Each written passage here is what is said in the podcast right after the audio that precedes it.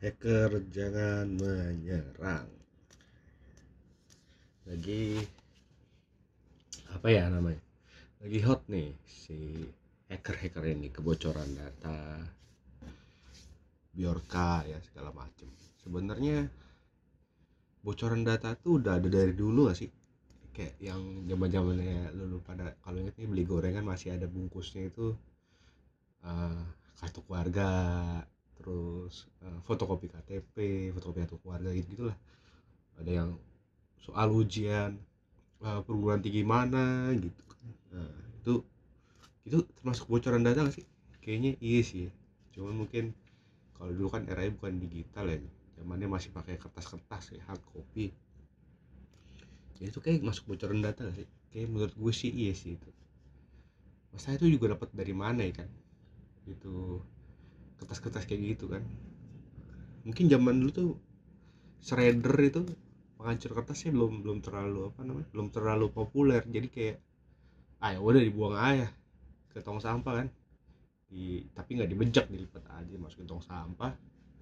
Entah kenapa tuh tukang gorengan atau tukang apa tuh bisa nemu tuh kan. Jadi banyak tuh.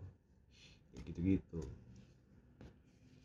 nah si hacker ini yang lucunya itu menurut gua yang anehnya ini kan sebenarnya yang bocorin informasi masyarakatnya. Tapi dia dielulukan nih sama masyarakat. Pemerintahnya justru di di diserang sama masyarakat gitu. Mungkin ini karena ini ya. Apa maksudnya? Uh, imbas dari uh, pemerintah itu kayak kurang jago nih komunikasinya ke masyarakat. Jadi kayak apa-apa bikin masyarakat bingung apa-apa bikin masyarakat kesel informasi ke masyarakat. Kayak contoh pas covid kemarin kan yang kena tuh menkes tuh dulu. Kalau sekarang kebetulan yang kena nih menyangkut data menkominfo gitu kan. Uh, si Biorkanya mulai merespon kan yang mulai dari si Menkominfo bilang kalau bisa hacker jangan menyerang. Nah itu himbauan lagi tuh ya kan. Sama kayak waktu itu perang Rusia Ukraina.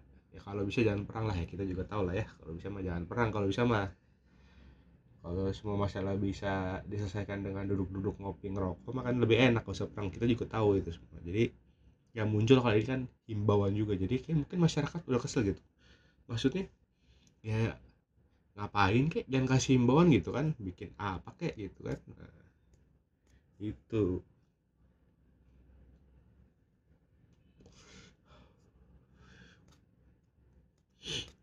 terus si Biorka ini ngebocorin datanya kayaknya udah banyak ya katanya dari data KPU PLN terus yang ini kemarin yang nicknya 1,3 miliar itu banyak loh datanya 1,3 miliar. Gue gak tau sih menurut Indonesia berapa lupa nyampe gak sih 1,3 miliar? Nggak nyampe ya gue gak tahu sih. Atau mungkin satu orang punya datanya dua ya punya nick dua atau punya kakak dua di, di nikah lagi kan ganti kakak kita nggak tahu ya. Atau dia punya KTP tiga buat jaga-jaga gitu kan. Satu hilang punya satu. Ya gue gak tahu ya nomor telepon kan juga orang pasti bisa punya banyak. E, satu orang bisa dua tiga nomor gitu kan. Ya satu bakal bisnis satu bakal personal atau bakal selingkuhan kita nggak tahu kan ya. Gitu gitu kan. Kayak gitu gitu ya 1,3 miliar itu banyak loh. Dan sampelnya itu yang dikasih ke dark web itu yang dia ngepost ngepost itu 200 juta coy. 200 juta. Gila. 200 juta tuh banyak loh. Banyak kalau dihitung orang ya. Dihitung orang satu kita anggap lah satu orang punya satu nomor. 200 juta tuh banyak. Banyak coy banyak. Dan gue nggak tahu ya itu karena gue nggak download filenya gue nggak tahu deh apakah uh, itu valid datanya ya? Maksudnya bener nggak tuh nomornya sama orang itu sesuai gitu kan? Nah masalahnya kan pemerintah ini bilangnya nggak ada data yang bocor sekarang bilangnya juga ada bocor dapat data tapi tidak bahaya kayak gitu gitu kan. Tapi nggak bahaya kok bikin tim khusus ya? Itu itu aneh. Maksudnya kalau nggak bahaya kan ya udah ditangani seperti biasa aja gitu. Tapi ini dia bilang apa namanya nggak bahaya tapi bikin tim khusus tuh. Nah gitu tuh. Aneh menurut gue sih aneh. Gitu. Dan menurut gue juga kenapa biorka dilulukan ya seperti gue bilang tadi kayak masyarakat tuh udah capek kayaknya mau apa ya salah komunikasi pemerintah gitu. Apalagi isu-isu yang belakangan ini kan kayak eh, kasusnya polisi am polisi yang katanya tembak-tembakan. Ternyata cuma ada yang ditembak gitu. Nggak nggak tahu ya sekarang ya. Kan masih dalam tahap masih dalam tahap eh, penyidikan ya. Penyidikan belum sampai persidangan. Kayak gue penasaran sih lihat persidangannya sih kayak kayak gimana gitu. Kira-kira open ke publik gak itu ya? Gue penasaran sih. Kayak kasus Mirna kan tuh juga seru tuh sebenarnya. Yang sianida sianida itu kan seru tuh. Gue pengen penasaran juga sih lihat ini ini persidangan si kasus yang eh, polisi ini di Gadir J. Gue penasaran tuh apa sih sebenarnya gitu kan?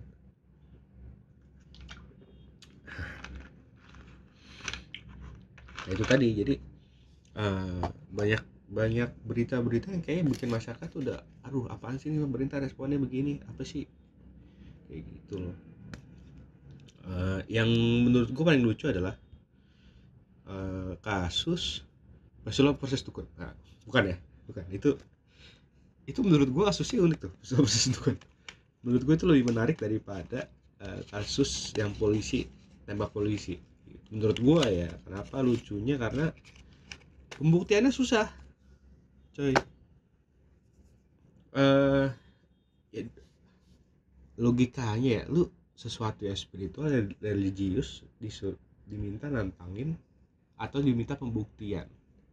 Itu kan susah ya sama aja kayak lu nanya ini neraka sama surga ada nggak nih? Gitu. Ya lu mesti tunggu sampai lu kiamat kan jadi lu tahu gitu neraka sama surga tuh ada apa enggak? Sama ini kayak gini juga.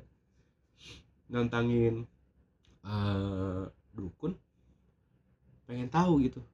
Ben, ilmu beneran enggak ya gue pun sampai sekarang sih nggak tahu ya kayak gitu-gitu ya kayak spiritual religius gitu beneran apa enggak gue nggak tahu gitu.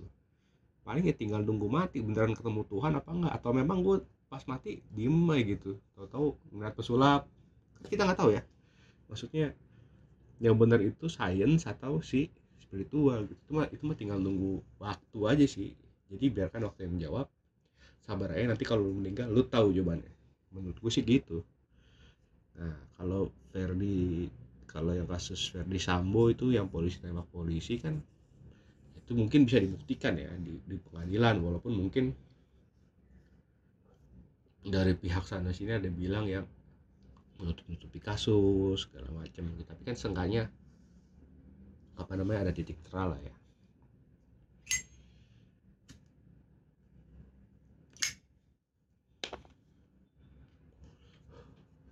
baik tadi nih tadi gue bilang ada kasus yang lebih menarik ada ada berita yang lebih menarik itu kasus eh, DPR pesta pas rakyatnya demo. Ini gue kasih tahu nih ya. Menurut pemandangan gue menurut kacamata gue perspektif gue namanya orang pesta apalagi ulang tahun itu nggak apa-apa coy. Nggak apa-apa. Maksud gue ulang tahun kan dirayakan dan untuk merayakan hak semua orang ya? Jadi menurut gua wajar aja kalau misalkan Bu Puan kemarin itu dikasih surprise. Ya nggak apa-apa mungkin pada saat itu juga ada ada ada orang-orang lain juga yang merayakan itu saat orang demo gitu loh. Apa mungkin karena Ibu Puan pimpinan DPR jadi nggak boleh gitu. Kan katanya harus disamakan gitu kemarin eh, yang kasusnya yang kasusnya polisi bu putrinya nggak ditahan karena anaknya. Bilang tidak disamakan ada dibandingkan dengan kasus-kasus lain. Ya ini harusnya kalau kalau misalkan lo komentar gitu yang ini juga disamakan dong. Bukan kan juga manusia ya berhak ulang tahun gitu loh. Gitu. Jadi sebenarnya menurut, menurut gue nggak ada masalah sih. Yang masalahnya kan memang BBM-nya naik walaupun sebenarnya gua tahu ya, menurut gue sih BBM kayak harga-harga cenderung naik ya makin ke sini ya. Mungkin hmm, apa ya dinaikinnya waktunya kurang tepat aja kali ya. Soalnya abis kita covid kan pemulihan terus orang-orang lagi pada baru mulai uh, nyari duit lagi terus tiba-tiba ya hantem nih oh BBM dinaikin gitu. Ya gue nggak tahu ya mungkin ada pertimbangannya nanti mungkin ya lu lihat-lihat lah omongan-omongan pakar di YouTube atau di mana kan pasti banyak tuh. Lu bisa lihat kira-kira yang mana yang benar. Kalau gue sih gue pribadi ya gue udah udah gak pernah pakai kendaraan pribadi sih. Gue kebanyakan pakai kendaraan umum. Jadi uh, dibilang efek enggak kayak selama harga busway masih 3500 kalau misalkan dan naik baru mungkin berefek ke gue kalau misalkan belum kayaknya masih aman sih kalau gue ya. Tapi kalau yang untuk sektor-sektor lain kayak Gojek nelayan kayak gue baru kemarin lihat nelayan tuh ada yang beralih pekerjaan tuh jadi apa jualan ikan asap ya. Jadi dia nggak nelayan lagi karena nelayan kan butuh BBM tuh ya narik buat bakal apa nang bakal di kapal dia ke laut gitu nyari ikan. Nah, kalau gue kan ya kendaraan umum gitu loh. Jadi nggak ngaruh. Gojek juga tuh kan gojek mesti pindah-pindah tempat tuh ya nyari nyari tongkrongan nyari apa namanya nyari tempat dia mangkal supaya dapat orderan gitu. tapi menurut gue sih itu hal yang wajar. Cuma mungkin timingnya aja kurang tepat tuh. Gitu. Sama kayak uh, Pak Menkes kemarin yang diserang gara-gara melakukan uh, praktek cuci otak. Itu menurut gue timingnya kurang tepat tuh. Tepat-tepat nggak tepat sih sebenarnya. Memang mungkin karena kan sebenarnya setahu kasusnya udah lama ya. Mungkin karena mau diusut kayak Yudi tuh kayak udah kesel banget tuh. Tapi pas mau di kasih sanksi eh main dia naik jadi main cash. Nggak jadi gitu kan. Nggak lama diturun covid reda baru tuh kayaknya. Tapi tetap setahu gue itu kurang tepat sih karena uh, apa ya pak? Menkes bang bagaimanapun kan itu dia udah jadi Menkes gitu loh. Dia udah punya nama. Jadi ya susah gitu loh. Uh, ya mungkin waktu kurang tepat seperti itu sih kayak sama BBM ini juga waktu kurang tepat kayak masyarakat tuh masih butuh waktu untuk napas gitu loh. Buat apa namanya buat uh, menyimbangkan lagi gitu pemasukan dan pengeluaran mereka. Baik lagi ke hacker si Bjorka. Jadi ya itu tadi mungkin karena masyarakatnya udah akumulasi nih keselnya di keluar pernyataan itu dari Menkominfo hacker kalau bisa jangan menyerang. Wow gua nggak tahu tuh ya apalagi kemarin kasus yang kasus PSE kemarin tuh pada diblokir blokir tuh sampai PayPal coy. PayPal coy. PayPal tuh apa ya sumber penghasilan orang loh beberapa untuk freelance. Kena blokir gue gak tau sekarang udah dibuka apa belum sih. Kayak udah udah dibuka ya. Soalnya udah nggak ada ribut lagi. Tapi PayPal di di blokir. Terus tambah lagi kasus ini kebocoran data. Wah. Nah lucunya tadi yang gue bilang birokranya dilulukan kayak Robin Hood. Gitu, berbuat berbuat sebenarnya berbuat salah tapi dilulukan. Mungkin karena kesel ya kayak udah tahu kebocoran berkali-kali nih tapi kayak pemerintahnya nggak sadar gitu bahwa ada ada sesuatu yang salah nih kalau misalkan lu bocor berkali-kali berkali-kali gitu loh berkali-kali lagi. Bukannya membenarkan malah denial. Enggak kok nggak ada data yang bocor. Data yang bocor nggak bahaya kok gitu. Munculnya si Biorka ini kayak na kayak nampak nih. Stop being idiot. Kalau salah gitu ya kata gue lupa sih. Maksudnya ya kurang-kurangin lah bodohnya maksudnya gitu pas dikasih kayak gitu kayak masyarakat kayak masih masih biasa aja. Ya ada yang mendukung apa kasusnya udah mulai naik sih kasus ya semenjak itu. Tapi semenjak si biarkan ngebocorin data yang 1,3 miliar itu tuh buat masyarakat. Nah ini nih bener kan ada data yang bocor? Makanya jadi naik gitu gitu makanya makanya tuh kayak opini tuh ber, bergeser ke si Biorka jadi kayak mendukung seolah-olah gitu. Padahal kayaknya sih sebenarnya kita mestinya takut juga ya. Karena kan itu bagaimanapun data privasi ya bisa digunakan untuk sesuatu yang gak benar gitu. Apalagi tangan yang ahli gitu bisa aja mungkin nanti dipakai bakal pinjaman online atau data dari bank lu dicolong atau segala macem gitu kan. Gue juga terlalu paham sih sebenarnya gunanya untuk apa. Tapi kayak itu uh, bahaya sih. Kayak hal kecil ini kalau misalkan dia tahu nomor lu kan lu ditawarin pinjeman atau lu di SMS yang aneh-aneh kan tiap hari sehari satu SMS aja kan udah annoying tuh. Sehari satu SMS atau satu WA udah annoying. Apalagi orangnya sampai telepon. Apalagi lu sampai kena tipu. Wah itu kesel banget kan tuh. Maka menurut gue sih itu bahaya ya. Bahaya untuk mengganggu ruang privasi gitu loh. Tapi kalau kata Pak Mahfud sih itu katanya datanya nggak bahaya. Gue nggak tahu tuh. Mungkin dari segi data rahasia negara kah di itu nggak termasuk bahaya? Atau ya gue nggak tahu ya pemikirannya. Mungkin siapa tahu kan dari dari segi data rahasia negara yang kemarin sempat dibocorin tuh yang surat-surat presiden mungkin itu nggak bahaya. Kita nggak tahu ya. Gitu. Gitu terus katanya juga identitasnya udah diketemuin kita ya kita nunggu aja kali ya. Ini kira-kira ilmunya jagoan siapa nih ya kan? Biar kawan pemerintah pesulap proses dukun gitu. Kita lihat aja nih kira-kira siapa nih yang lebih mantap gitu. Yang lucunya tuh pas setelah itu biar biar nggak lama ngebocorin data 1,3 miliar bocorin surat-surat presiden dibocorin juga data-data orang-orang tinggi-tinggi itu tuh. Kayak Pak Menkominfo kena. Ada katanya Denny Siregar kena gue juga lupa tuh. Ini gara-gara Line Today sih Line Today udah tutup sih nih. Gue beritanya susah nyarinya dulu tuh enak kalau ada Line Today gue kalau ada Line Today pagi-pagi kan sambil bok sambil ke WC sambil boker bisa tuh gue lihat berita tuh sekarang masih dibuka website lah detik.com atau apa. Jadi gue gitu ngikutin tapi tiap kali gue buka YouTube itu isinya podcast Biorka podcast polisi Fadi Sambo podcast apalagi BBM naik gitu. Jadi gue taunya itu dari YouTube tuh gitu-gitu atau dengerin podcast dari lain today. Tapi kalau dari situ kan nggak tertata ya kalau Line Today kan kayak berita hari ini apa aja? Gitu. jadi gue sangat menyangka juga selain Today kenapa tutup Line Today? Aduh. Gitu. Jadi mana nih gue. Oh sampai data-datanya dibocorin. Sampai data Pak Men Kominfo dibocorin gitu. sampai beliau ganti ke nomor asing untung cuma nomor apa yang ganti nggak keluarga negaranya gitu.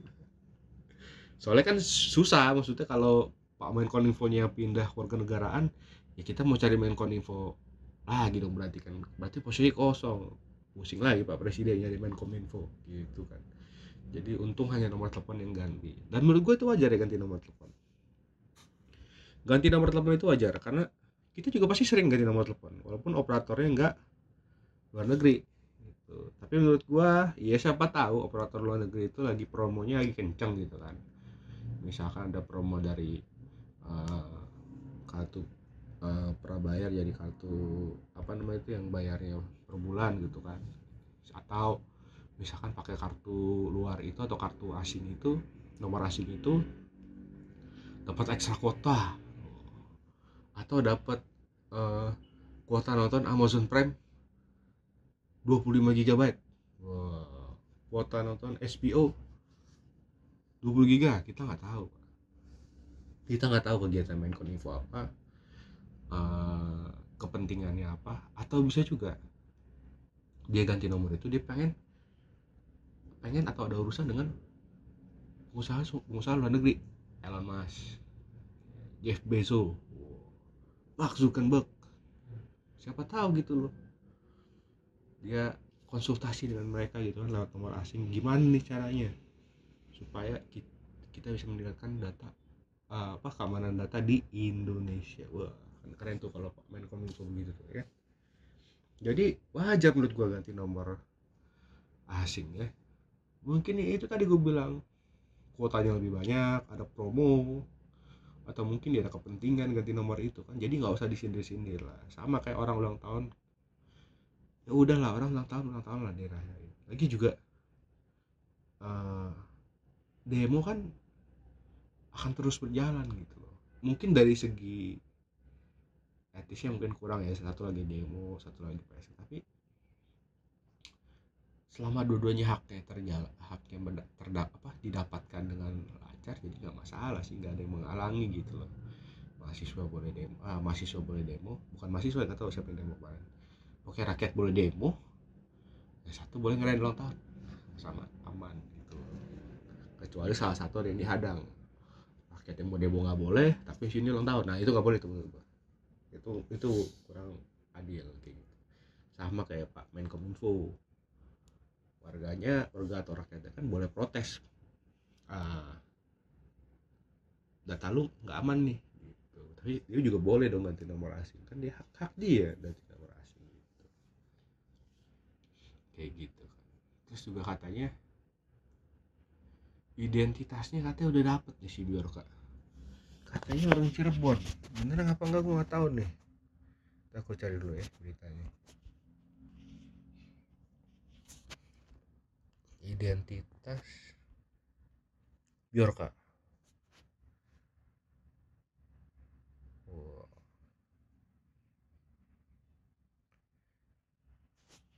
identitas Biorka terungkap. Mabes Polri terus bergerak. Ini dari CNN ya. Eh, Polri menyebut tim gabungan terpadu masih mengusut aksi dugaan pertas Indonesia.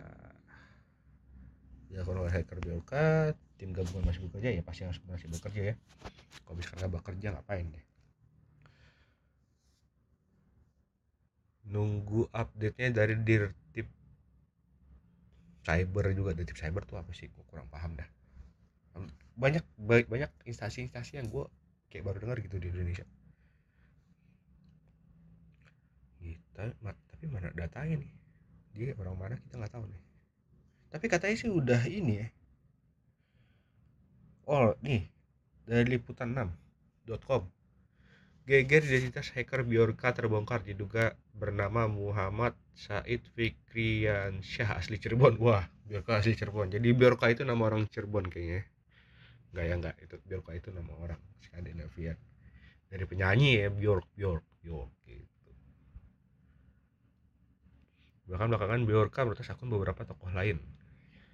Identitas Bilka dikabarkan telah diketahui nah ini yang masalah nih tahu namanya tahu Cirebon dari Cirebon tapi nggak tahu di Cirebon di mana ini kayaknya kurang detail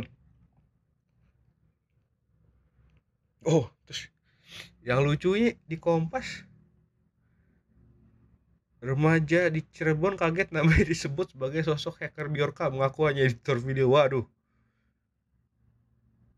jadi si M Said Fikrian saya ini bukan Biorka Muda 17 tahun tersebut secara tegas membantah diri ada Biorka. Saya bukan Biorka, yang karena saat ini ramai dipenjakan di mana-mana. Ujar M. Said Fikriansa saat ditemui di kediamannya. Saat itu saya mengaku merasa khawatir dan sempat ketakutan karena sama sekali tidak menahu tentang aksi peretasan dilakukan Biorka. Saya kaget juga tiba-tiba nama saya disebut-sebut sebagai Biorka. Padahal nggak tahu sama sekali siapa itu Biorka. Waduh waduh waduh wah lucu juga nih jadi jadi ini udah udah udah ketahuan belum sih si Biorka ini siapa oh ini baru nih. Si Biorka melawan. Omong kosong pemerintah sudah kantong identitasnya dari CNN Indonesia. Kamis 15 September 1020 that's complete bullshit. The Indonesian government feels they has identified me based on misinformation from the dark treasure, was provided fake service to the Indonesian government. Perhaps this child has now been arrested eh, and is being interrogated by Indonesian government. For dark treasure, it's your sin to have given wrong information to bunch of idiots. Tulisnya di situs bridge.to pada Kamis 15 September. Ini situs yang dia ngasih tahu ini ya. Apa data-datanya itu? tempat dijual juga katanya nah, ini terjemahannya nah ini katanya Menko Polhukam menyatakan gambaran mengenai Biorka sudah diidentifikasi oleh BIN dan Polri. Bahkan Mahfud menyebut lokasi Biorka sudah dapat dilacak gambaran siapa dan di mananya itu kita sudah punya alat untuk mengajak semua kata Mahfud tetap Mahfud dalam konferensi pers di gedung polkam. gitu.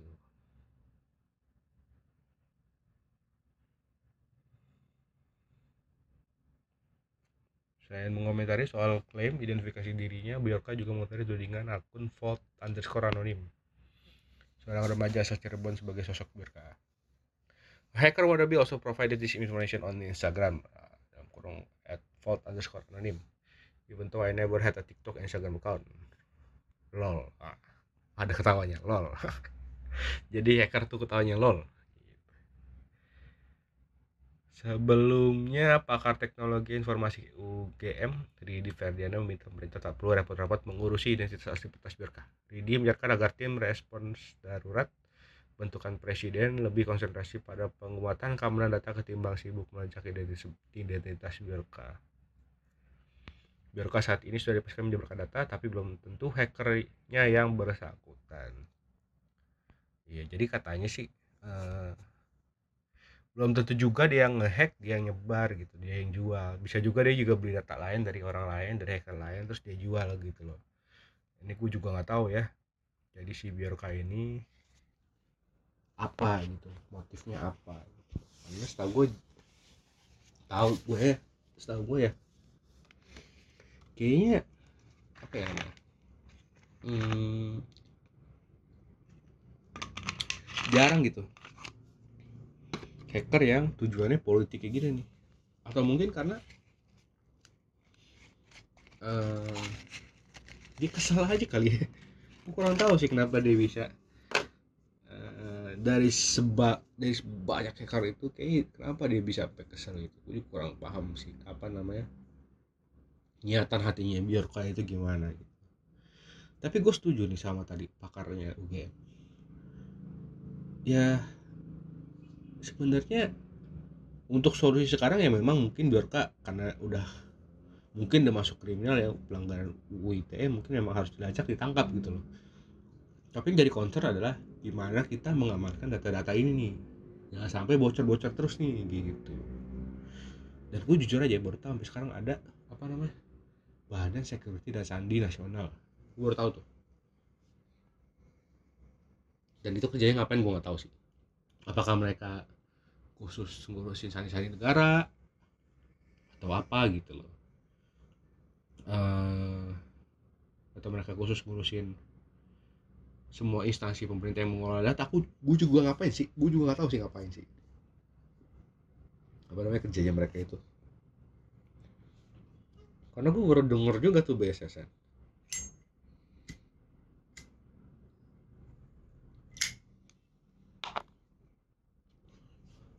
tadi gue bilang kan banyak nih badan institusi di negara kita yang gue baru dengar ini BSS, BSSN salah satunya nih. Gitu.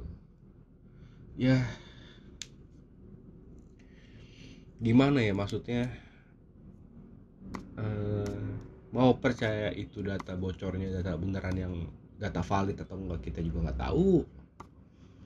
Dan gue rasa pemerintah juga nggak tahu sih maksudnya data itu dijual mahal kan? Yang dikasih sampel gitu. Sebab tahu data aslinya itu lebih wow daripada sampelnya gitu. Kadang itu kan sampel yang dikasih itu nggak sesuai. Bisa juga sampel dikasih jelek datanya apa yang benerannya bagus atau sampelnya bagus yang benerannya produk benerannya itu jelek gitu loh. Gue nggak tahu apakah pemerintah ada data aslinya itu yang 1,3 dan apakah ngecekin satu-satu gitu loh. Sampai bisa bilang itu data nggak bahaya.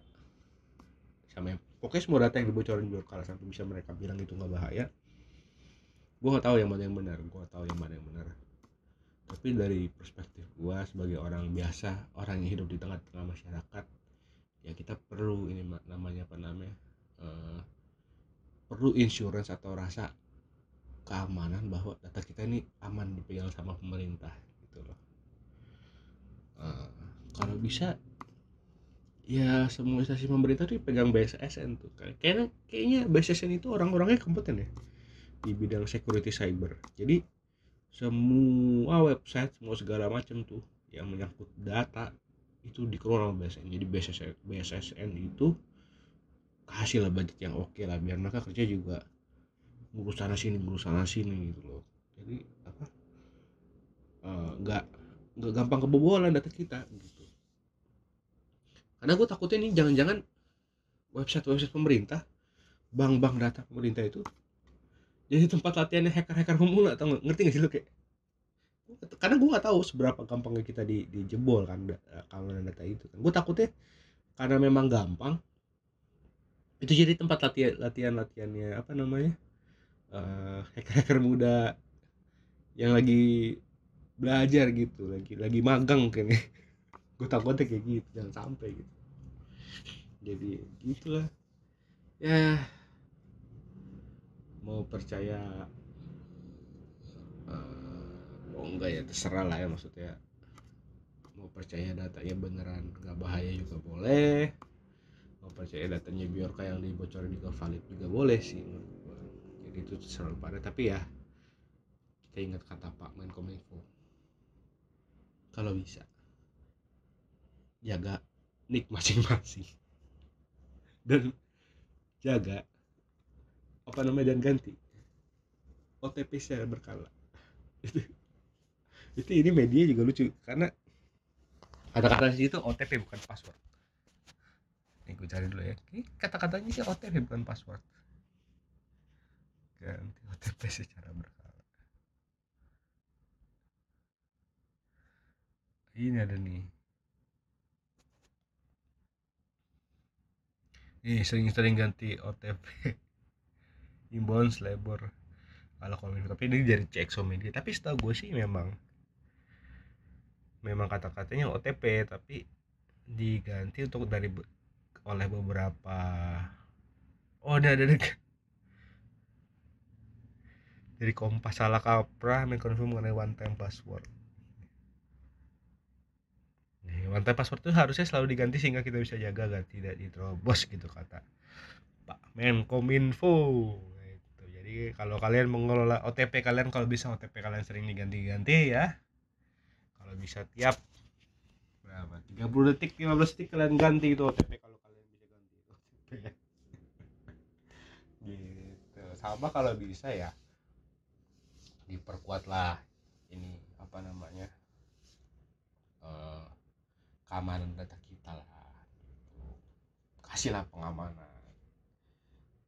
Jangan jangan yang kayak ada server dikasih security satpam terus server diamanin. Bukan bukan. Tapi kayak keamanan datanya itu sendiri secara cyber gitu. Kalau misalkan dijaga satpam atau security mah gue yakin ada lah itu servernya atau gedungnya gitu. Tapi kan ini datanya yang kita minta untuk jaga ya. Terus yang terakhir kalau dari gue sih sebagai masyarakat biasa ya sebagai orang-orang biasa yang hidupnya biasa aja yang hidup di tengah masyarakat di tengah-tengah uh, atur-atur pemerintah tengah-tengah isu-isu pemerintah gue sih pengen nyaranin. Kalau bisa sebelum ngasih apa ya sebelum ngasih tanggapan. Itu itu apa namanya uh, koordinasi dulu kali ya sama yang kalau bisa omongannya itu di, di, di dirembukin gitu kayak ini kira-kira bagus nggak omongan kayak gini di publik? Gitu loh. Maksud gue apakah Menkominfo itu nggak ada grup WA apa ya? Maksudnya tanya gitu di grup bro besok gue mau konferensi pers bagus ngomong gini? Gitu. Kan itu lebih enak ya menurut gue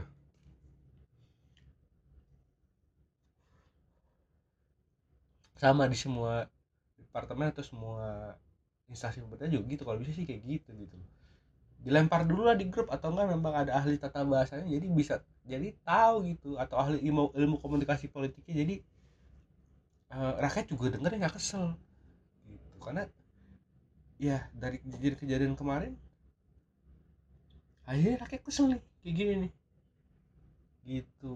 Jadi ya rebukan dulu lah sebenarnya pak. Bapak-bapak yang mengatur uh, uh, mengatur pemerintahan kita di atas uh, rebukan dulu lah. Minimal punya grup WA lah pak. Tanya lah pak di dalam grup WA itu. Kira-kira bagus gak saya ngomong seperti ini. Publik kalau dari gue sih kayak gitu aja. Uh, dibilang musik juga enggak sih beberapa ini. Cuman kayaknya selalu muncul aja di YouTube gue gitu. Padahal YouTube gue tuh nggak tahu ya algoritmanya mungkin nggak paham ya muncul aja gitu terus selipan selipan kayak gitu. Ya oke lah udah ya gitu dari gue ini karena gue syutingnya malam-malam. Eh, bukan syuting karena gue ngerekam malam-malam. Selamat malam dan selamat berjumpa lagi kalau gua akan bikin uh, ini lagi rekaman. Terima kasih